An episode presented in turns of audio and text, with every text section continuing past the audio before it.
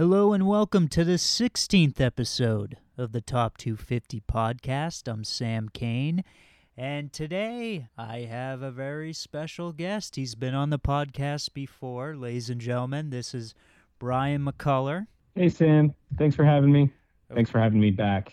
I think uh, every time you're on the, the podcast, we got to do 90s movies because this one is definitely a 90s staple. Of course, this movie is The Matrix. What a great movie. I mean, I think we were both saying how it, it still holds up after all these years. I mean, everything from the film technology to set design to the originality of the story.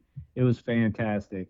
This is only the second time that I saw The Matrix, believe it or not. It was actually the first time in 10 years that I saw it. I, I never really got into it, to be honest. Like, The Matrix? Yeah. Interesting. Especially you as, as somebody who enjoys editing and writing. Uh, this is this is a movie that's heavy on both of those points. yes. I would say editing is, is the main wow factor of this film.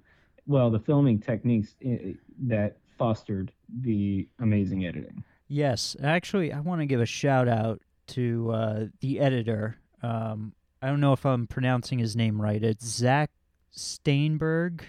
It's S T A E N B E R G. I just feel like sometimes uh, the credit always goes to the directors, even though the Wachowski brothers did an amazing job. Lena and Lily Wachowski, formerly known as the Wachowski brothers. show, And uh. I actually watched a video that was talking about the editing and it was really informative. I liked it a lot, but they didn't even reference the editor's name in it.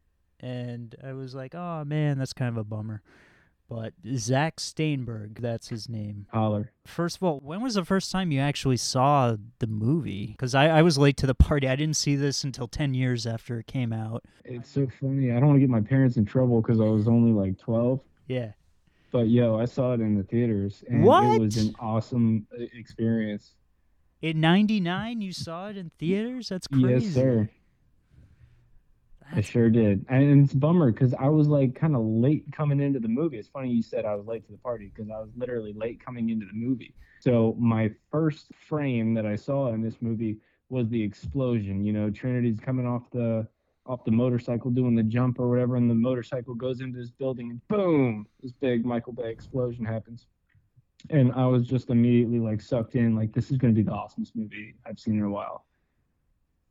And uh, I wasn't wrong. It was really cool. Yeah, I mean, you can make the argument. Uh, I mean, in terms of action movies and you know how impactful this was a genre, um, the amount of people that ended up copying it afterwards. There's uh, you know, the there's before the Matrix and after the Matrix in terms of action movies. Almost, I just I feel like this was such a staple on pop culture. My first reaction to watching this again and you know kind of thinking about the context of uh, the current climate with the film industry and how uh, you know there's there's not many original scripts getting made anymore i guess i kind of instinctively assume that this was based on like a comic book or something like that that came out a while ago but this was actually a completely original script by Lena and Lily Wachowski. I was just really impressed because it's so hard to get original scripts made in Hollywood these days. Obviously, this was 20 years ago. I, I, I think the budget was around $60 million, and I just feel like it's kind of a hard sell uh, to, for a movie that had so much expository plot. You can even make the argument that it's it's almost borderline esoteric. I mean, thank God we have the character of Morpheus to explain what the hell is going on in the, the beginning of the movie. It's so concisely delivered, all that exposition that you're talking about. Uh, you know, explaining how humans are are batteries essentially. You know, that really doesn't take up a whole lot of time in the movie to explain, and they actually have foreshadowing of that written into a. They call uh, they call Neo a copper top, uh, and that's before it explains how what what that what does that mean. So we're all interested. You know, please explain this world that we're living in uh, with very minimal uh, uh, time taken up. Yeah, uh, I, I definitely commend them for that. And with no real prior uh, success in, in the film industry to come out get $60 million on this absolutely ludicrous uh, storyline that you can't, there's no elevator pitch for The Matrix. You know, try to explain The Matrix in 30 seconds. Good luck. That's why Will Smith said, he says to this day, uh, they pitched this movie to me and I was like, I'm out. There's no way I'm going to do this movie. You really have to buy into it, pay attention to what's going on. Lily and Lana Wachowski, they previously did a a couple movies. They wrote a script for one action movie. I can't remember the name off the top of my head, but the first film they directed was actually a lesbian film noir from 1996 called Bound. I mean, it was moderately successful. So, the first action movie that they sold the script for in the early 90s, Warner Brothers actually bought that in addition to two other scripts that they had. And the other two were Bound in The Matrix. And amazingly enough, they all ended up getting made. Matrix, of course, being the last one.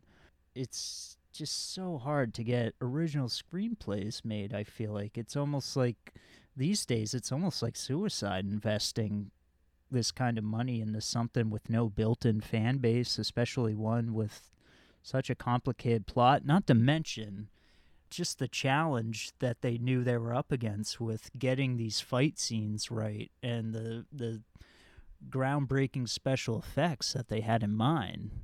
It's almost like kind of a headache like oh my god it just seems like a daunting task but it was a different time in the film industry and uh, they they really hit a, a grand slam with this one just financially and uh, the critics loved it the audience loves it it's it's pretty flawless and there's it's a it's even though it's over two hours long, it's it's pretty tight. There's it doesn't waste like every scene has a purpose. It doesn't really waste any time with um, you know, it doesn't trail off or anything like that.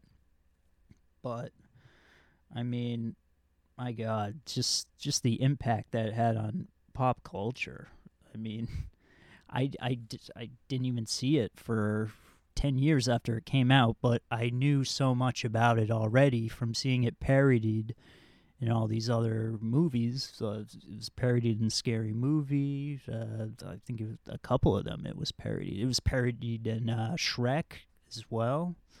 There were some iconic moments, you know. I mean, uh, in in all these films that you're covering, the top 250 here, there are iconic moments. That's the reason that they are in the top 250. You know, you're talking about the last one we did together was Pulp Fiction. Oh, and yeah. I think I used the term like, you know, iconic moment after iconic moment because, I mean, let's be honest, it's Pulp Fiction. That's the way that that movie runs. Okay. It's just irreplaceable. Fantastic movie. Now, The Matrix is in the same vein. You have these moments, but they are driven entirely by how original the story is and how original the effects are like the Neo dodges bullets. That's something that, you know, all the kids when, you know, I was in grade school and high school, even, you know, years after years, everybody's like, you know, I'm Neo. And they do these crazy arm movements and, you know, I'm dodging bullets. And not a, everybody thought that was just the coolest thing to come from this movie. It's funny because for most of the movie, I'm watching it and I'm just like, wow, this still looks pretty good but then I feel like some of the worst effects were at the very end of the movie, like when Agent Smith blows up. I'm just like, oh no. yeah, that's a that's a valid point. The other scene that comes to mind is the the cushy road you know, where he doesn't make his first jump and he falls into the road and oh, it expands yeah. out from under him like he's Bugs Bunny. Uh, they looked like something out of Space Jam. yeah, absolutely. Yes, that's exactly what I'm thinking.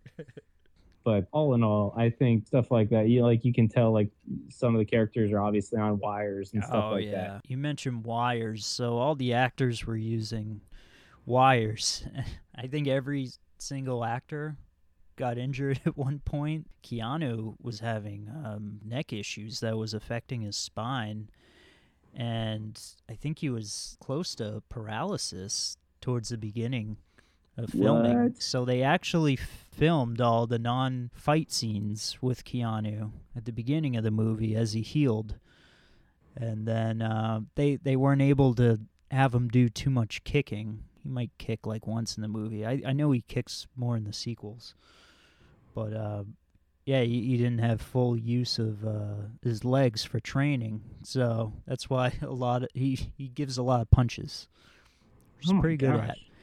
And I guess the fight choreographers kind of had ideas in mind for what the characters were doing, so then they started filming and then realized that the actors couldn't quite physically reach what they were going for, but they were able to identify their strengths and what they can do for fighting and they basically just altered the scenes to have them use their best strengths in fighting for their characters. Well, that's really interesting, but also disappointing. I mean, safety on set is now uh, it's a hashtag. It's a very serious concern when it comes to actors and all crew members. I mean, filmmaking shouldn't be dangerous, but the things that we try to deliver with cameras, I mean, make it dangerous. Those rigs, not everybody wears harnesses when you're trying to do a jib on top of a car. These things that should be important are not as important as getting the shot. And uh, that's, I think, coming to an end. I think the culture now on set is more that of like focusing on safety before anything else, as opposed to getting the right shot.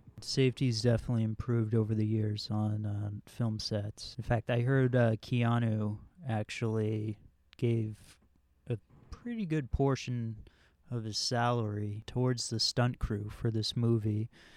I mean, another nice Keanu story. Like, Keanu being Keanu. yeah, That's really interesting. So we were kind of uh, we, we talked the other day, and uh, we were mentioning how his acting is kind of it leaves something to be desired. I mean, it, it really reminds me of like Hayden Christensen in in the Star Wars movies. all right, all right. I'm gonna say a line, and you're gonna reply, "No, you're not." I'm going in. No, you're not. I have to.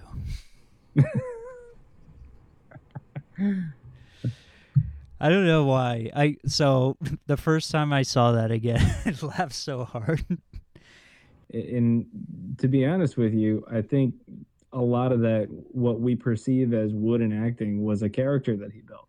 I mean, you're talking about a, per, a computer programmer, is somebody that's an introvert, somebody who doesn't do a lot of leaving their desk uh, at their home when when they don't need to. The scene where he's in the club and he's just like facing a wall. You know what I mean? I think we all feel that way sometimes, but Mhm. Neo felt that way all the time. Like he didn't belong, and he he just is an uncomfortable person when it comes to talking to people. I think that that's something that we can all identify with.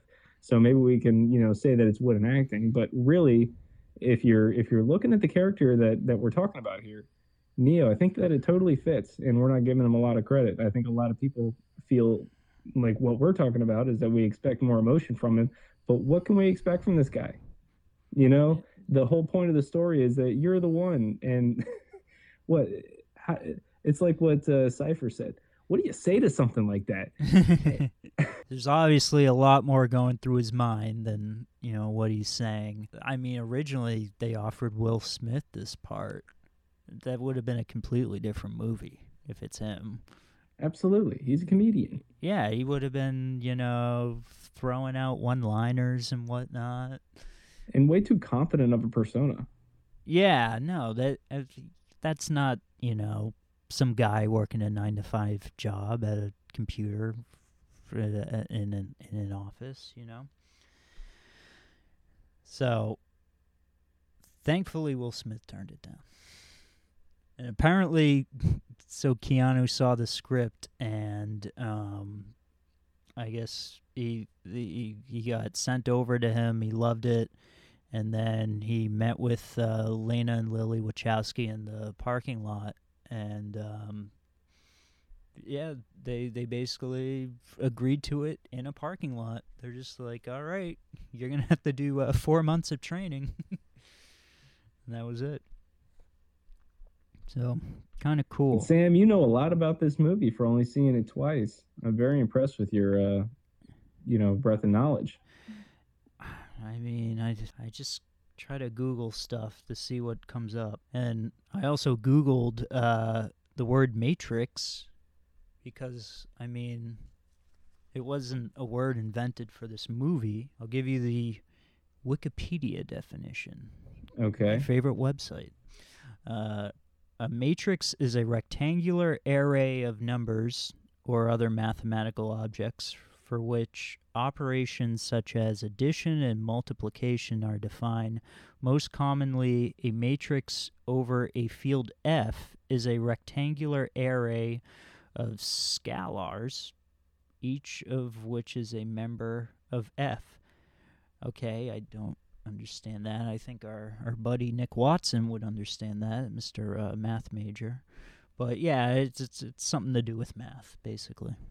Yeah, I remember learning about matrices. Uh, I, I don't remember how to do them. I, I know that there is a, a function. And now a message from Nick Watson. So, a matrix is a mathematical concept, which in its simplest form just means a table of numbers. There are rows and there are columns, and there are numbers in those rows and columns. And what a matrix is used for is to represent a linear transformation. And a linear transformation is a fancy generalization of a linear function, which we all learned about in middle school. You might remember y equals mx plus b from your eighth grade teacher, or, or maybe you remember sleeping through that part of class but it's it's really all it is and they're extremely useful in describing transformations that occur naturally in science and engineering physics or i mean even in uh, if you're a gamer the way that video games are rendered uses a lot of linear transformations so they're they're absolutely essential to real world science and engineering that we all rely on every day this has been a message from Nick Watson. What kind of club are they at where they're playing Rob Zombie? Yeah, right. The '90s. What a weird time. It was. Yes. Did they play Prodigy after that song? Yeah, they did. Prodigy. They have some massive attack in the soundtrack, so it's kind of interesting. So the movie, I guess, takes place in the 22nd century. Like that. That's what reality really is, but. Mm the Matrix is based on the late 20th century. It's kind of interesting. That I didn't would, like they that they dropped that the specific year that the movie was released. You know, it kind of dates dates the movie specifically, right? Yeah. Um, you know, you might think it's the year 1999 specifically. So here we are in 2020, and yes, I love this movie, but now when I show this to my kid, in 20 years and I say this is this is the dope shit right here, he's gonna look at me like I'm old and say it says it's 1999. This movie is like 50 years old. You know, I like I like it when movies are timeless, and I feel like they could have done that with this. I mean, save for all the technology that we already spoke about. But if they didn't say specifically 1999, I feel like it would have it, it would have stayed more relevant for a wider period of time. Yeah, they didn't need to do that. They they definitely could have left the year out, but you know maybe they they wanted the the audience to connect to the the current reality and uh, make people question like, oh, is is all this real or am I in the matrix? You know, I don't know. Yeah, I think I think the existential themes of this movie are absolutely undeniable. Yeah, we'll definitely get to that at the end. So, the infamous bullet dodge scene. I think we can agree that's probably the most iconic part of the movie. They used 100 cameras actually, like like not video cameras, like still photography cameras. So they they lined up hundreds of still cameras around Keanu Reeves and in succession would take pictures, multiple still shots. So, you know, it's almost kind of like stop motion in some ways. Right. But the fact that they had so many cameras, they they could really speed things up if they needed to by just spacing the cameras apart more or if they wanted to make it like even slower, they would put each camera closer together. Yeah, like with the jump kick scene at the at the beginning with Trinity, where she basically stops in the air and then we wrap around her. Yep. Now, um, do you know where this was filmed? Try and guess. You know, you want to say uh, somewhere in America. You know, everybody's everybody's favorite, you know, town is New York or Chicago, but it didn't seem so uh, familiar. You know, it seemed like a like you know a city that I've never uh, seen before. It obviously wasn't L.A. You know what I mean? Just the skyline was different. Yeah. Yeah, and I, I didn't recognize it either because I've never been to this place. So they filmed it in Australia. The the city they used was Sydney, but they blocked out some of the notable uh, things in the skyline. So yeah, it basically just looks like any other city. And if you've never been to Sydney, you probably wouldn't recognize it. And in fact, there's a lot of Australian actors in the movie, you know, to kind of give some casting insight on stuff. Um, you know, when a movie picks uh, the main region it's going to be filmed in, the big stars of the movie, the main cast, they'll they'll fly over and you know give them room and board, give them their very nice hotel rooms, five star hotel rooms. Um, but then the rest of the cast, they'll usually just hire locally from Right. you know, to save money so they're not paying for hotels for everyone, you know. You don't want to hire like 300 actors from Los Angeles and fly them to Australia. It's uh, that would be very expensive. For for non-speaking roles, yeah. Yeah, especially that. Yeah, fly like thousands of extras over.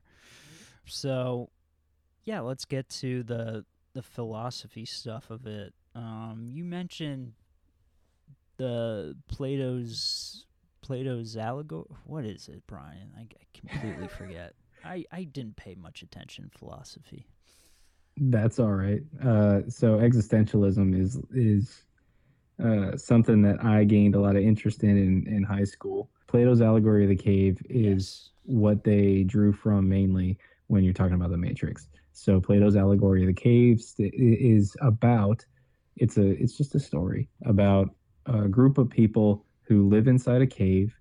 There is a fire in the cave that is their only source of light. So all they see is shadows on the wall.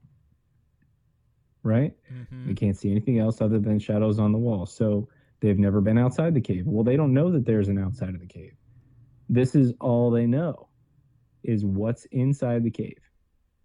Right? So Yeah. if you don't know, then all you can do is accept your reality. Because that's the nature of, you know, humanity is to adapt. And I think in this case, the Matrix is obviously the cave.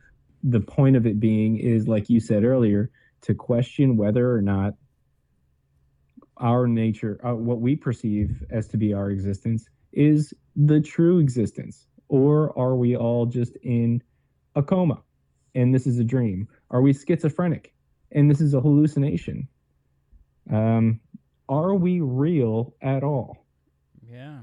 It's thought provoking stuff. I mean, there's so many I I watched a whole video about certain philosophies that uh you know, they um, incorporated into the matrix and I mean, a lot of it's like, "Oh yeah, I I heard of that philosopher. And I don't remember what he was all about, but basically they the Wachowskis did their research or you know, maybe they're just philosophical people to begin with. But it's really cool how they were able to bring all these different views of life together and make into an entertaining action movie uh, that's also very thought provoking.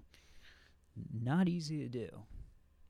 This is this really So- is. So the violence that we see, I think, is an extension of the existentialist themes, 100%. Because if if okay, so y y existentialism bleeds into nihilism, because if you can bring into doubt the nature of our existence, our human experience, our shared reality, if you can bring that, cast doubt upon that, and start wondering whether or not this is all real if somebody takes that to heart and all of a sudden believes that this isn't real, our shared reality, that none of their actions matter. Nothing has consequences or consequences within this non-existent shared reality uh, are of any consequence.